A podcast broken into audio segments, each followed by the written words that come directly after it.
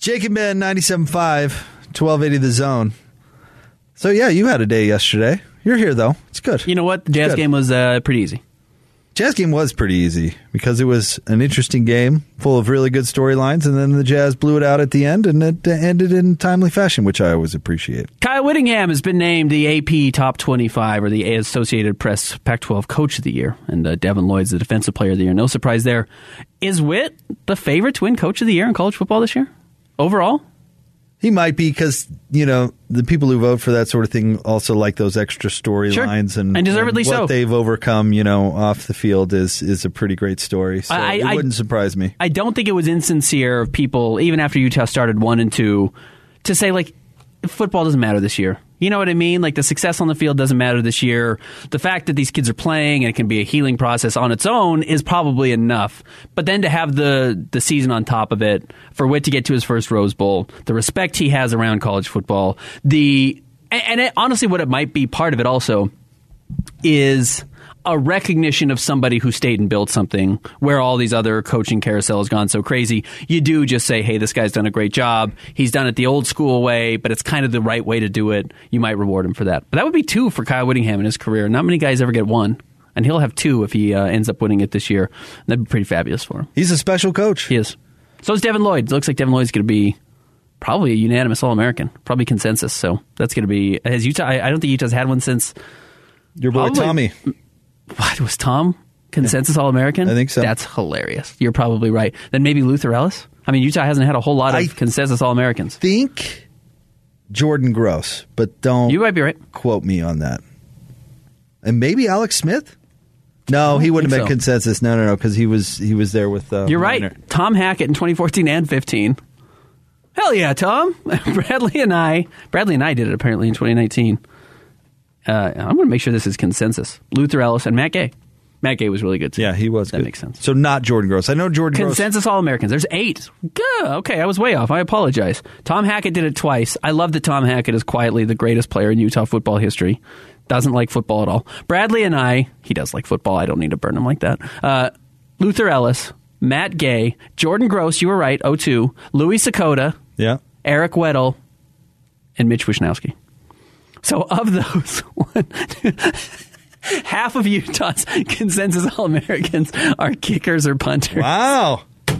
In all honesty, that says a lot for special teams at Utah It says a lot about how the team has had to fight from behind for so long that, A, they're punting the ball a ton, or they're settling for field goals a ton. But to win games, you had to go out and get those guys. And they've gone out and got those guys. Like, they've found ways to win games. You win in the cracks. And the kickers, punters, are the crevices. They're the cracks of college football where you find any advantage you can, and you go out and you win there. Now, I don't mean to you know, hopefully we don't feed Tom's ego here, but I think Tom Hackett changed punting in college football. Sure. As far as the Aussie goes? Well, I mean, the style, too. Yeah. Yes. And what punters are able to do. Tom did stuff we've never seen before in college football. No one was prepared for it. No. And you can't get away with that stuff at the NFL, so he was doing stuff we've never seen before. And putting the brakes on punts at like the 2-yard line after running around like his head was cut off and kicking at the last second and all this stuff. Not to mention opening the recruiting pipeline from Australian football players into... Utah, was punting a lot during his tenure at Utah. I suppose you have a point there. But also who he was and the way he was doing it. I mean, you got to give somebody credit for changing the way everybody does things, right? I've talked to him about the difference between he and Mitch Wishnowsky because Mitch has gone on to be such a good NFL player. And Tom said, well, he just didn't have a strong leg. He had a really accurate leg with punting and a good touch, but he couldn't get hang time, which is why he kicked the way he did. Right. He tried to punt a couple of times like that to prepare for the NFL. And he said he's not strong enough because Tom's not a huge person. Mitch looks like a linebacker. He's huge. He's a huge person. Tom Hackett was not an enormous person, so he said he just never had the leg strength. But you're right, he has really good touch because he came from playing Aussie rules football, which some of that is a little bit more about that touch. And you're right, directional, and knew how to do it, knew how to buy time as he would walk around behind the line of scrimmage and to allow the team to get down the field. And that really worked. It reminds me a lot of like the 6'1", 5'11" shooter that every college basketball team has, who has no chance to play in the pros, isn't going to go there, but is such a good college player. And you're right, maybe what we've done a little bit in college football when it comes to punting is we've stopped trying to get guys who only punt the pro way You just needed to be good. You just needed to do what you needed to do. Yeah. Get down the field. You don't need him to be the one punter who gets drafted every year. If you can, incredible. Great for you. But you really just need to get the job done however it has to get there. Tom was amazing. He could kick it to the corner, right, at the goal line, yep, and just stop it. Yep. Never mind, like, kick it out of bounds at the corner or whatever, get it to bounce out of bounds. I mean, I've never seen anything like it. No. He's the best I've ever seen at that. I haven't done a lot of TV in my life, but I'm on the Pac-12. Oh, yeah, like, they showed it this year. Team. Yeah, they did at one of the games. For the weather delay. It was the Weber State game. It was the Weber State game. So, and I look exhausted because they recorded it right after Pac-12 Media Day. Like, right after. So, of course, we've been up since like 7 a.m. and we traveled there the night before. Yeah. So I was exhausted. So I have bags under my eyes. My eyes are all red. I look awful, but it's hilarious. And the person I'm talking about two people, I think. I talk about Tom Hackett, and I might have called him the greatest player in Utah football history, and I stand by that somewhat. And then I think I talk about Alex Smith, but love Tom. Good for Tom. He's had a very fun career. And now he covers RSL. Now he covers RSL and KSLSports.com. Does a great job at KSLSports.com, as you just said. Beautiful family. He does do a good job. Good for, but yeah, he was a revolutionary player, and I don't throw that term around lightly. No, you're right. Yeah, Utah punted a lot while he was there, but let's give him credit. And the Utes needed him. Yeah, they did. They really needed him to be good at his job when he got into the Pac-12 if they were going to start winning games. They needed to find an edge, and he was such a huge edge over what they could do elsewhere on the field. All right, well, let's ask Trevor about this. Let's get out to the Smart Rain special guest line, best of state winner. Smart Rain is an incredible Black Friday offer running the entire month of November, now into December.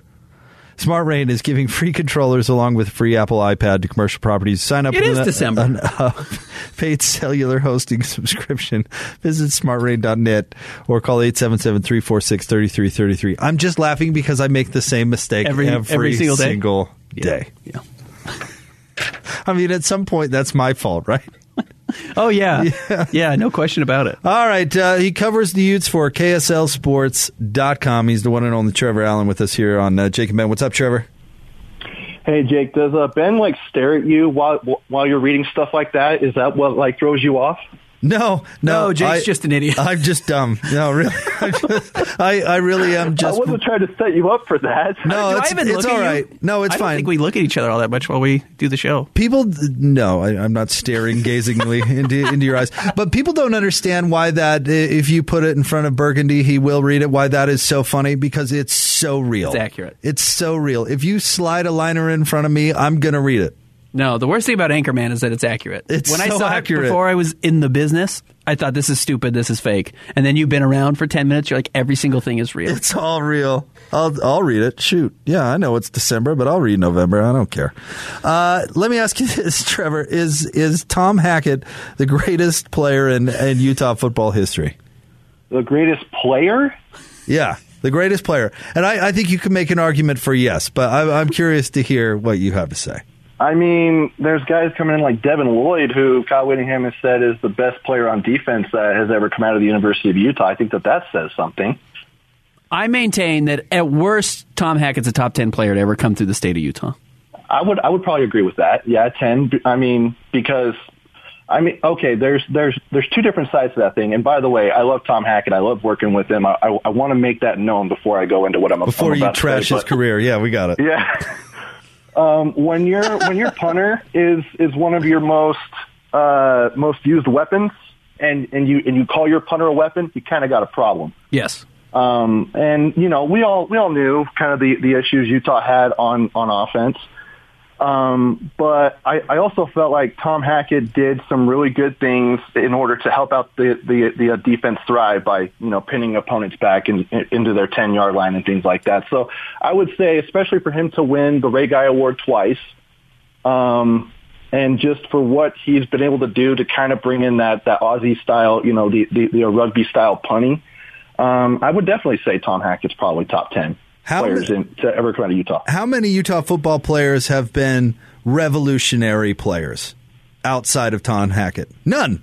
How many Utah football players have legitimately... Lee Grosscup legitimately invented the forward pass. I mean, Devin Lloyd is great. Greater than great. Did he fundamentally change college football? Nope. Did Tom Hackett? Yes. Didn't he invent the shovel pass? Didn't Lee Grosscup? He was like the first guy who did a little shovel pass. Yeah. Okay, so there's two. I'm sorry. I'm sorry, there's been two. Put some respect on Lee Grosscup's name. Revolutionary players who have changed the game of college football to come through Utah. And Tom Hackett is one of those. The fact that we're even saying a punter revolutionized the game, I mean, it baffles me. He did, though. He did. You're right. It's true. Yeah, you're right. You're absolutely right. Yeah. Well, and he allowed you to win games in the Pac-12 that made you a legitimate team in the Pac-12 that allowed you to recruit guys like Devin Lloyd and all these other players. I remember him running for his life on that fake punt against Oregon way back in the day. Unbelievable. He made plays. All right, before we talk about the Rose Bowl, which we're, 3 weeks away from still, Utah has National Letter of Intent Day coming up less than a week. Trevor, how's this class stacking up compared to years past? Is this going to be one of their best? Is it going to be a little bit disappointing? What's your expectation a week out? It is supposed to look pretty good. I mean, the fact that it was actually looking really, really good. They were getting a lot of playmakers and things like that, but then they ended up having some guys choose to not stay with the program, and they were mainly wideouts. And it was probably because of, the main reason why a lot of wideouts don't go to Utah is because they don't get thrown to as much. And, they're really coming out really strong. They were able to land Lander Barton, who's a really, really talented linebacker. Everybody in the entire country wanted him. And then they also have a really good quarterback. And, this actually helps out, too, because Peter Costelli entered the transfer portal, I think it was 2 weeks ago. Jake Hatch had that, a couple weeks ago. And then Jalen Glover, a running back, he's really, really good coming out of Florida. And then they actually landed one of his teammates who is going to help out in that secondary, in Elijah Davis, who's from the same school as, or same area as Nate Johnson, or Jalen Glover. It's a really good class. I don't think it's going to be the best Utah's had. I still think that one is the 2020 class with Clark Phillips, with Van Fillinger and Xavier Carleton. I think that was a tremendous class, but it's shaping. I mean, Utah has really kept the trend going upward as far as being able to recruit and bringing in some talented players in this state. What's their biggest need recruiting-wise? I think right now, secondary, because, quarterback, you kind of feel like you're, set. Running back, even though T.J. Pledger's going into the draft after the Rose Bowl, you still got three really good backs. Plus, you've got one who ended up committing last year and signing in Ricky Parks, and then with Jalen Glover coming in, and then the O-line I feel like is in a good spot. D-line, I mean, we're never going to say that that's a need, but the fact that Nate Ritchie is still on his mission. Cole Bishop could potentially move to linebacker. I know Kyle Whittingham has talked about that potentially happening.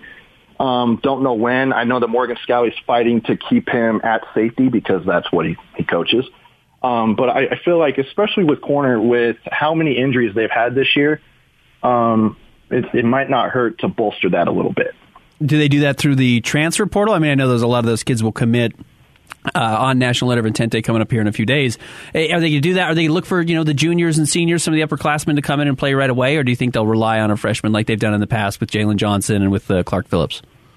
I think that they'll probably do a little bit of both. I mean, especially with how crazy the portal is getting with, thousands of guys entering the portal. I think that kind of gives Sharif Shaw, Morgan Scally, Kyle Whittingham kind of some really good options out there to say, okay, we need a plan for next year, but we also need to plan for, the next couple of years. And for them to be able to get guys like T.J. Pledger, Chris Curry, Cam Rising, a few years ago to come out of the portal, some really big time talented players, I really feel like could bode well for Utah if they could find the right fit. Obviously, we could look at the Charlie Brewer experiment where that didn't work out, but it's kind of the whole give and take of the portal. But I feel like that they're going to probably try and do both, where they're going to try and get someone out of high school and as well as from the portal.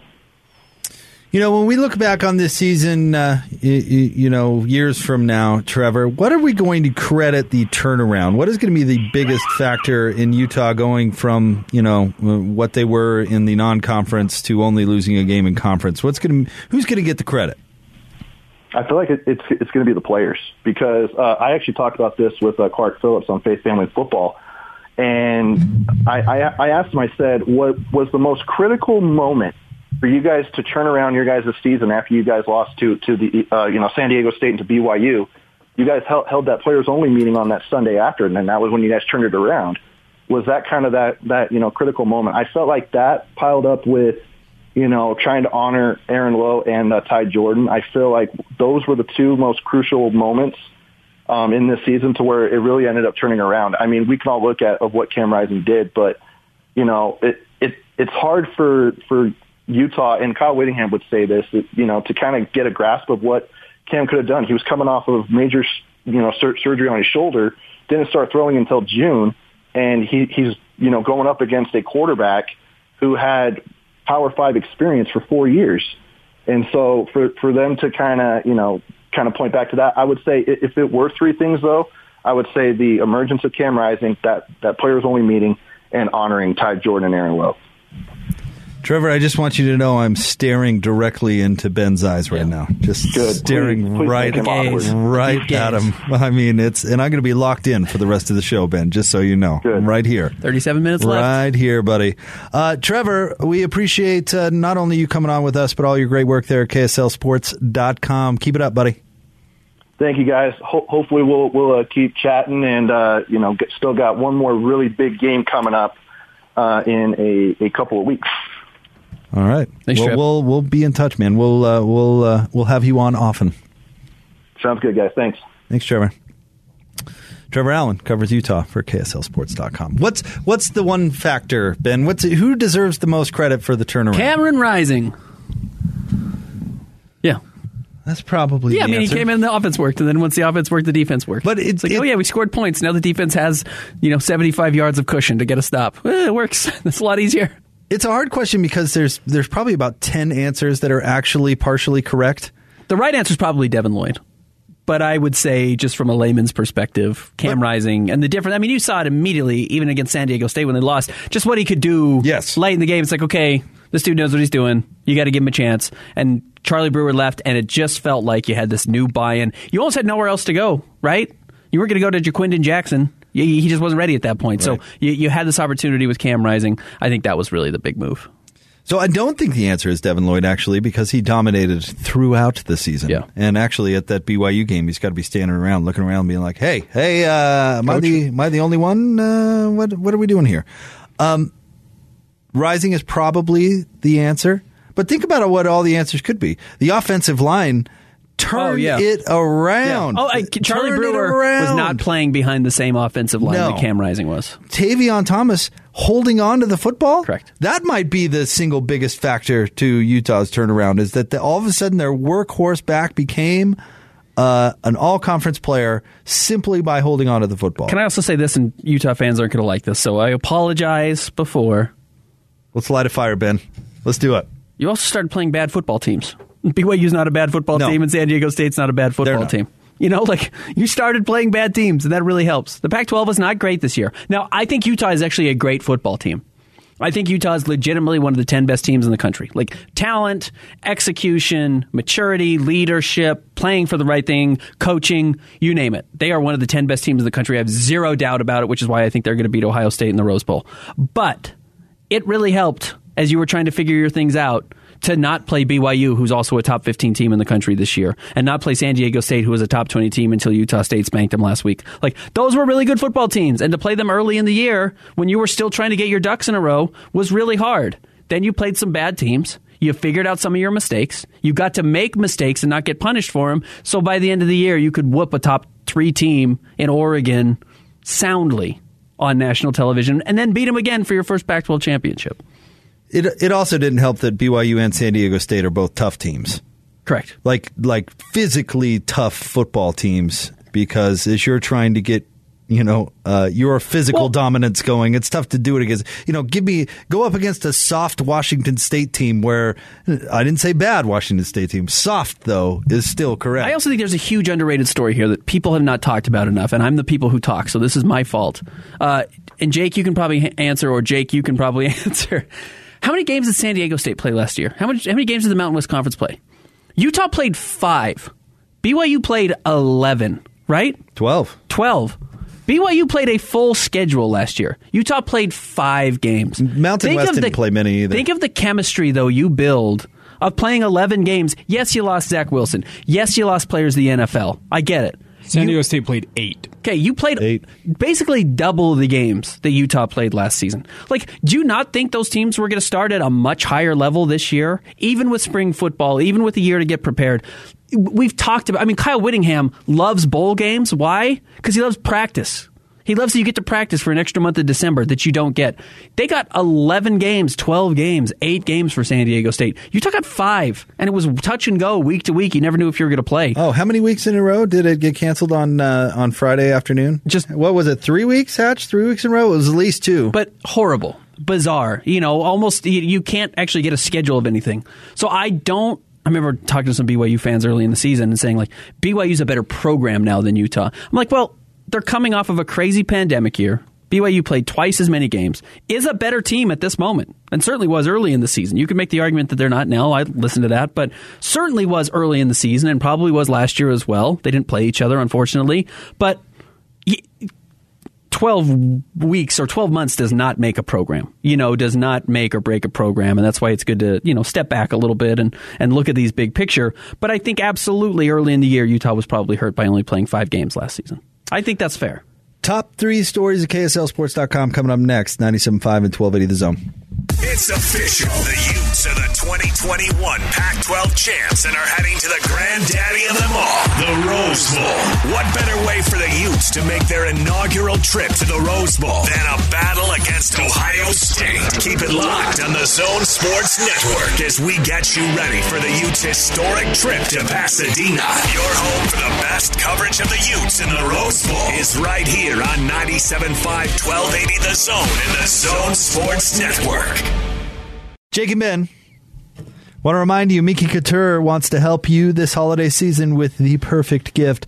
Stop by any location from Ogden to St. George. Mention Zone 50 and you get 50% off. It's a no-brainer. Get in today. Save 50%. Get the best gift ever from Minky Couture. It's time for the top 3 stories at KSLSports.com. Are you prepared, Ben? Nope. Ready to go? Nope. Hatch?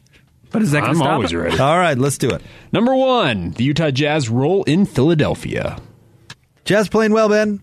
Really well. They could sweep this 4-game road trip, which is, you mentioned this earlier, not something I would have predicted. No, not at all. And Jake, I probably said a month ago, we looked at this home stretch where the Jazz were playing 10 of 12 at home before they went on this 4-game roadie, and I thought, man, if the Jazz play well, like I expect them to at home and start shooting the ball well, they're going to run away and be really atop the NBA standings after that homestand, and they just didn't. I think they went 5 or 7-5 during that stretch with even with the 2 road games, and they won their 2 road games. They beat Sacramento, they beat Oklahoma City. They were really bad in Salt Lake, and I thought, uh-oh. This could get rough. And then, if you don't play well against Portland, who Dame can beat you any given night, and Boston, because Jason Tatum can beat you any given night, then you go on the road and play against a good Cleveland team. Then you go and play against a feisty Timberwolves team. Maybe they fall apart now, and certainly in retrospect, they look like they're worse now than they were when the Jazz were heading out on this trip. And then you go Minnesota, middle of the country, to Philadelphia. Back-to-back, you lose an hour traveling east. And yeah, I know Philly was on a back-to-back too, but went from Charlotte. We were just talking about how easy it is to travel on the East Coast, Charlotte to Philly. Like, this had disaster written all over it for the Jazz. I mean, this could have been a road trip where you could have come home 0-4 or 1-3 and really thought, like, something went wrong in the offseason. Like, the pieces aren't fitting. And instead, they've gone 3-0. They've won 6 games in a row. I think they are. Did the Rockets lose? The Rockets lost. Oh, no, the Rockets have won 7 in a row. So the Jazz have the second longest win streak in the NBA right now. They are 2.5 games back of the Suns, who, is kind of the only team anyone, along with the Warriors, has talked about how good they are. Like, the Jazz are cooking. Jazz are playing really, really high-level basketball. In fact, we talked about it a day or two ago, like where we would rank these teams. I'm not so sure the Jazz aren't in that conversation with the Suns as the best team in the NBA right now. The way they're playing now, they should be. Yep. Yeah, I totally agree with that. I mean, what they're doing offensively is special, and the defense hasn't fallen off. Oh, the defense was great last night. I mean, how often were the Jazz? I mean, Joe Ingles getting down and swiping the ball up on Joe Ingles or on Joel Embiid, Mike Conley darting into passing lanes, Donovan Mitchell darting into passing lanes. I know that's not how Quinn Snyder necessarily wants them to play. He doesn't want to gamble for steals, and steals don't always translate to good defense because you have Rudy Gobert behind you. But like, maybe you got to change it up a little bit. Maybe you got to start doing a couple of things differently to get this defense playing at the highest level it can. Because Joe Ingles said it after the game, because someone asked if you know, does Donovan Mitchell actually look like he's playing better defense, like he's preached that that's what he's trying to do? And Joe said we all are. We're all playing better defensively than we were because we need to if we're going to win in the playoffs. And Rudy actually guarded the other team's best player last night because we know if he doesn't do that, it can't be a good defensive performance. Not a good player. And he's just dreadful. So, you know, there you go. That happened last night, too. Hatch? Number two, the Pickett slide is DOA. Do you want to explain what the Pickett slide is? Kenny Pickett, did you watch this? Go ahead, though, Hatch. So, ACC Championship last week, Kenny Pickett, of course, a Heisman Trophy finalist. He was running in the open field, faked like he was going to slide. The Wake Forest defenders all held up. Okay, he's going down. Then he just keeps going and scores a touchdown. It was awesome. I didn't know you could fake a slide like that. Like, he kind of did a Matrix thing where it looked like, oh, yeah, he's for sure going into it, and then got back up and, like, never even broke his gait. I mean, it was incredible to play. I'm not sure anybody really knew it was actually okay. And they banned it immediately. Yeah. He should be... That is as Bush League a play as anything else. What? That is Bush League. I love the play. That is Bush League. I understand why you have to take it out. But if the rules let you do it until this week, great. Use the rules in your favor. I love that he did that. See, here's the thing, Ben. There is a bargain between, honestly, ball carrier and defensive player. Yes. The only deterrent from that defensive player ending the ball carrier's life, quite literally, is a 15-yard penalty. It's actually not that big of a downside when you think of it. So there has to be, when you're the defensive player. Yes. So there has to be some trust that the defensive player isn't honestly going to do something dangerous, regardless of if it's a quarterback, a running back, or a receiver, or whatever. There has to be... There's no big downside to a defensive player losing his cool and severely injuring somebody. Right. If Ohio State wants to guarantee themselves a win over Utah... Take a really dirty shot at Cam Rising early in the game, and you're going to win. And all it's going to cost you is maybe your player gets ejected and you lose 15 yards. Not a big deal. So there has to be this sportsmanship trust for the game to actually work. So Pickett fakes the slide, meaning he's essentially giving himself with that up. Trust. Correct, he did. He did. But he the rules let him do trust. It. So you know what? He should have to stand out there at midfield with his hands tied behind his back, and the other team gets to just decapitate him. I understand. Because what he did was that Bush League. It was as Bush League as any high-low crap. The rule needed to go away because the next quarterback who pulled it was likely to get their head taken off. To lose his life. Correct. Yes. So I'm glad they changed the rule, but I like that he abused it while he could. Which should always be the case. You should always work the system in your favor every chance you get. That's as bad as sliding under somebody in basketball into their landing space. But you can't do that. If there was a rule that said you could do it... They're going to announce the Heisman Trophy tomorrow, and he's a finalist. Should he win, it'd be a massive upset. That'll be his Heisman moment. That'd be absolutely hilarious. Absolutely. A play that's been banned. Honestly, there's not technically a rule against diving at the side of somebody's knee either, but yet you just don't do that. We saw Logan Thomas from the Washington football team get a season ended due to what you just described. My Virginia Tech Hokie Logan Thomas. It's just, you have to, in order to play sports, you have to be able to trust each other. It's why basketball players don't go to 24-hour fitness to play with amateurs, because they're going to get hurt. Right. And because trust isn't... Because you don't trust the guy you're playing against. To not hurt you. To not hurt you. Yeah. And so anytime somebody screws with that trust, I find it egregious. And that was as Bush League a play as anything. Because the next time Cam Rising tries to slide, and I'm just picking a random quarterback here, the linebacker is going to say, you know what, I'm hitting you because I don't believe you. So I'm going to remove your head from your body and I'll take the 15 yards. Bryce Young's the favorite to win tomorrow. That's the heavy favorite. Okay. I hope Hutchinson wins it. I hope the DN from Michigan win it. Michigan's had a great year. Harbaugh won AP Coach of the Year. Yes. I said Witt earlier. He won Pac-12 Coach of the Year. No, you said Pac-12, and then we kind of debated whether he would win National Coach of the Year, but he did not. Hatch? All right, number three, RSL duo of Albert Rusnak and Pablo Mastroeni could be on the move. Mastroeni's the manager. He's the skipper. Yep. And it sounds like he's got interest from Cincinnati, so he's got a chance to leave, which is, you know, probably put some pressure on RSL to make a decision. It's hard when you don't have an owner to know how much money you want to spend on everything. But, or how much money you can spend. But Rusnak's, I mean, he's... Maybe their best player? He's their highest paid player. He was really, really good this year. I know he gets a bad rap because he's the highest paid player. When you're that, you get more of the criticism. Sure. But he's getting interest from Premier League clubs. And this is a kid who came up through the Premier League Youth Academy system as well. You got to go. I mean, it's like you're playing in lower-level Euro League in basketball, and the NBA offers you a shot. You got to go to the NBA. If you get that opportunity, absolutely. Yeah.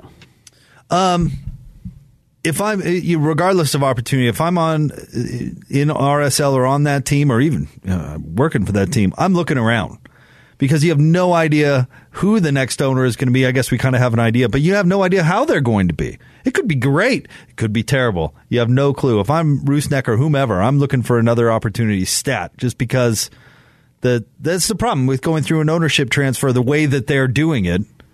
Is you just have no idea. There's no stability whatsoever. It's a holding pattern, and you can't exist in a holding pattern in a competitive situation like that where you're trying to get a contract or leave or have success. You have no idea if they're trying to support you with roster moves or save money or whatever because there's nobody to set the standard from the top down. And I don't know how well you know John Kimball. Ben, we worked for him at the Jazz for a long time. Tremendous person who I admire. He's just in a terrible spot from a team building standpoint because who knows what the future is going to be. Yeah. So I think RSL is going to have a tough time retooling for next year because of the situation that they're in. I do want to add one thing. Albert Rusnak deserves a lot of credit. This is a guy who came to America betting on himself that he could get himself back to Europe. There are a lot of guys who come stateside, come to MLS, and never get that opportunity to go back across the pond. He bet on himself. He's been really, really good. He's been all-star caliber, I felt like, for RSL. And it's really cool to see him get that opportunity potentially here to go play in the Premier League. 27 years old. So he's probably going to make the jump now if he's going to make the jump. Yeah, he's going to do it, Stay tuned. More next. Jake and Ben, 97.5 and 1280 The Zone. This is Unrivaled. You guys are doing a hell of a job. We have with us Evan Dudley, the UAB beat writer. Anything you feel about the game? Who's going to win it? First thought, I'd probably have to go with BYU. Obviously, they had a great season. Better Pac-12 record than half the Pac-12. They beat the Pac-12 champion, head-to-head. But I think BYU, probably the better talented, better team. But UAB is also a team that gets the most out of its players. They're going to play physically, and they're going to try to give themselves a chance there in the second half against a really good team. That is unbelievable. Catch Unrivaled with Scott Mitchell and Alex Keering. Weekdays from 3 to 7 on 97.5, 1280 The Zone. Powered by KSLSports.com. Jake and Ben, 97.5 and 1280 The Zone. Ben, we were talking about you're a single guy, what you need to do in your personal life. I just found this story. A 48-year-old mom stole her 22-year-old daughter's identity so she could go to college and date young guys. Yeah. You have to be in college to date young people. What do you think, Ben? Could you fake enrollment? I've got a baby face. Yeah, you do. Especially when I shave. Yeah. And I have to shave like 2 or 3 times a week. I don't have a good 5 o'clock shadow. So if I were to shave every morning, I could absolutely go back and be like, I'm a man-child. I'm 19 years old, 20 years old, just got out of high school. So could we record you? Could we send you incognito, Ben? No, that's creepy. To pick up a date? No, I don't. That's so creepy. So creepy. Like 35 years old now. Like, I can't even imagine somebody who's younger than 30, in all honesty. And like, all the respect to all the wonderful people out there and young women out there, just like, you have 2 kids and the idea of dating a 20-year-old is insane. No, I hear you. I do have a buddy who went back to nursing school in his mid to late 30s, and he said it was weird going to classes because he had some undergrad stuff he had to button up before he got into the graduate program or something, where he's doing like general classes or whatever. And he said it was very strange going to those classes because you were the guy that you made fun of when you were in your 20s. Yes. Like the weird middle-aged person that's randomly in the class and just sits in the back. No. He is that guy now. Adrian Wojnarowski. USA Basketball is finalizing a decision to name Steve Kerr as the next national coach with an assistant coach staff that will include Monty Williams, head coach of the Phoenix Suns, Eric Spoelstra of the Miami Heat, and Mark Few. See, this is brilliant, Ben. You know why? Because the best USA Basketball coaches do nothing. Yes. You know why Coach K was a good USA Basketball coach? Because he did nothing. Yep. Greg Popovich takes over and tries to coach. Yeah, I think you can do too much. I think you can be too hands-on with this group of superstar players. It's the brilliance of the job.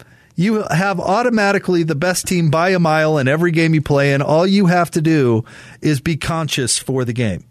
That's it. I will say this. One of the great slights that I've felt in my life as a sports fan was Jerry Sloan never getting a chance to lead Team USA basketball. And he may have had the same issue as Pop did, where he tried to coach. But he was the assistant under Chuck Daly and was supposed to become the next guy, and they bypassed him. And for no real reason other than he kind of had a hard demeanor, they didn't give him a chance. And he talked about that hurt him. As a guy who was like, seemed like he was, you know, you could not injure him at all. He said that was difficult for him. That's too bad. It is too bad. I mean, Jerry certainly had the resume. Earned it. Yeah, definitely earned it. And to be in the pipeline there. Who was the coach? Oh, really? Breaking news. Hatch has some breaking Utah news. Go ahead. Yeah, Britton Covey has officially announced that he will be pursuing his NFL aspirations after this season. Says, in part of it's a big post on social media. You can find it. It says, "In pursuit of other childhood dreams, I will be preparing for the 2022 NFL draft in hopes that someone takes a chance on me. I'm ecstatic to be able to put on that Utah uniform one more time down in Pasadena. Let's make it special." Hey, I'm never going to say somebody shouldn't go live their dream, and this is going to sound kind of mean, but I don't see Britton having an NFL career, per se. So if I were him, I'd come back. We've talked about this before. I'd come back. He's the arguably, what would you say, Ben, third most popular Utahn? Yeah, maybe first. I think it goes Donovan, Rudy, and then Britton Covey. You're probably right. I bet you Britton Covey plays in an NFL game. In a regular season NFL game. How about that? That will be my bet. Well, if you set the over-under at half, I'll take the over. Okay, so hold on. We need to set a parameter here. You said just play in a game? Play in a game. One game. Because he could do it as a punt returner. Correct. He could do this not as a preseason game, but make a roster. Regular season roster. A regular season game. It doesn't matter the position then. I just want to make sure we were clear on that. No, he'll play in a game. He's not going to be Darren Sproles, which is going to be like the obvious comp for him, which is like 5'6" guy who can do everything is incredible. He's not a running back like Sproles was, but Sproles was also pretty good in special teams. That's Sproles where he's going to have to. 210 pounds. Yeah, correct. Was also actually a little muscle hamster, as they like to call those little guys. He is a different body, but was only 5'6". So I think I'm going to bet on Britton Covey because Britton Covey's done nothing but prove everybody wrong. It seems foolish to keep to not believe in him. So you're right about that. And I'll probably be wrong about this, but I don't see any way that happens. He's just too small. He is small. He's just too small. And he's got a lot of heart, and he's a really great athlete. He's just small. He's dynamic, Bill. You need playmakers, and he's a playmaker. So I bet he plays in at least one regular season game during his NFL career, and he'll also end up back at Utah as a GA. I'm with Ben on this one. Yeah. I bet he does. Do you think he plays? I do think he plays. As a returner, absolutely. He's going to be an All-American this year. He's special. He's really special. I'm not disagreeing with any of that. This is a guy that pardon me for a minute, Bill Belichick sees and says, that's my next slot receiver and punt returner. Well, and here's the better part, maybe. Some idiot who thinks he's Bill Belichick, who's not, who coaches the Detroit Lions, says the Houston Texans. Yes, they're like, you know what? I bet Bill Belichick loves that guy. We're going to bring him in, and we're going to let him get a kick return or a punt return. So he's even got either actually it will be Belichick or it'll be the blowhard Belichick who's like, I think we can do it. Listen, Stevon Smith was too small to play in the NFL, and he's 3 inches taller than Britton Covey. Yep. And probably like 20 pounds heavier than Britton Covey. Steve Smith was a well-put-together athlete for his height. And he was too small to play in the league and overcame and all that stuff. You know, don't doubt Stevon Smith and all that stuff, which absolutely ended up being true. But he is significantly bigger than Britton Covey. But he also played for 11 years, so like the idea that he's too small. Right, he was too small for his position. You're setting the bar at one game. Still played for a decade. One game. So he's going to play in the NFL. He will play in a regular season NFL game. You know, it's pretty funny, the thought that Britton Covey is leaving early. Yeah, right. Bypassing eligibility after 15 and a half seasons. He voted for Obama twice. Correct. And he's leaving early. It's obviously, they talk about it all the time. He might have been born in the 80s. His first game he played was the first game that Jim Harbaugh coached for Michigan. I remember that Michigan game. So there you go. I should show you how long it's been. Good for Britton. I remember his first. I remember I was up on the hill for his first practice. I remember it. I remember talking to Amy Donaldson about it, and she was like, "He's going to play," and I was like, "There's no chance that guy plays." She's like, "No, watch, he's going to play." She's like, "All the coaches have said he's going to play," and sure enough, all he did was play and win games. So good for Britton, and he'll do the same thing in the NFL. Our guy Clint says Vysik Hemo is only 5'9", still bigger than Britton Covey. Yeah, had 9 inches on Britton Covey, still bigger than Britton Covey. But hey, you know what? here's where we'll end, because you had a good take on this. People have been doubting Britton forever. You doubted him his first practice, and Amy talked you out of it. Yep. I mean, he started basically his first day as a punt returner, and it's been nothing but dynamic ever since. So don't doubt the guy, I suppose. But if I had to go whether he's going to play a game, regular season game in the NFL or not, I'd probably take not. I've just been so wrong about NFL guys so often that this is going to be the one I'm going to flip on. So maybe that means I'm wrong about him, but I didn't think there was a chance Taysom was going to do what he's doing. I didn't think there was a chance Tyler Huntley was going to do what he's doing. And both of those guys have done nothing but prove me wrong and make me look like a bozo. Coming up next, Hance and Scotty G. Ben, enjoy your weekend, buddy. I'll talk to you Monday. Don't bother me before then. 97.5 at 1280 The Zone.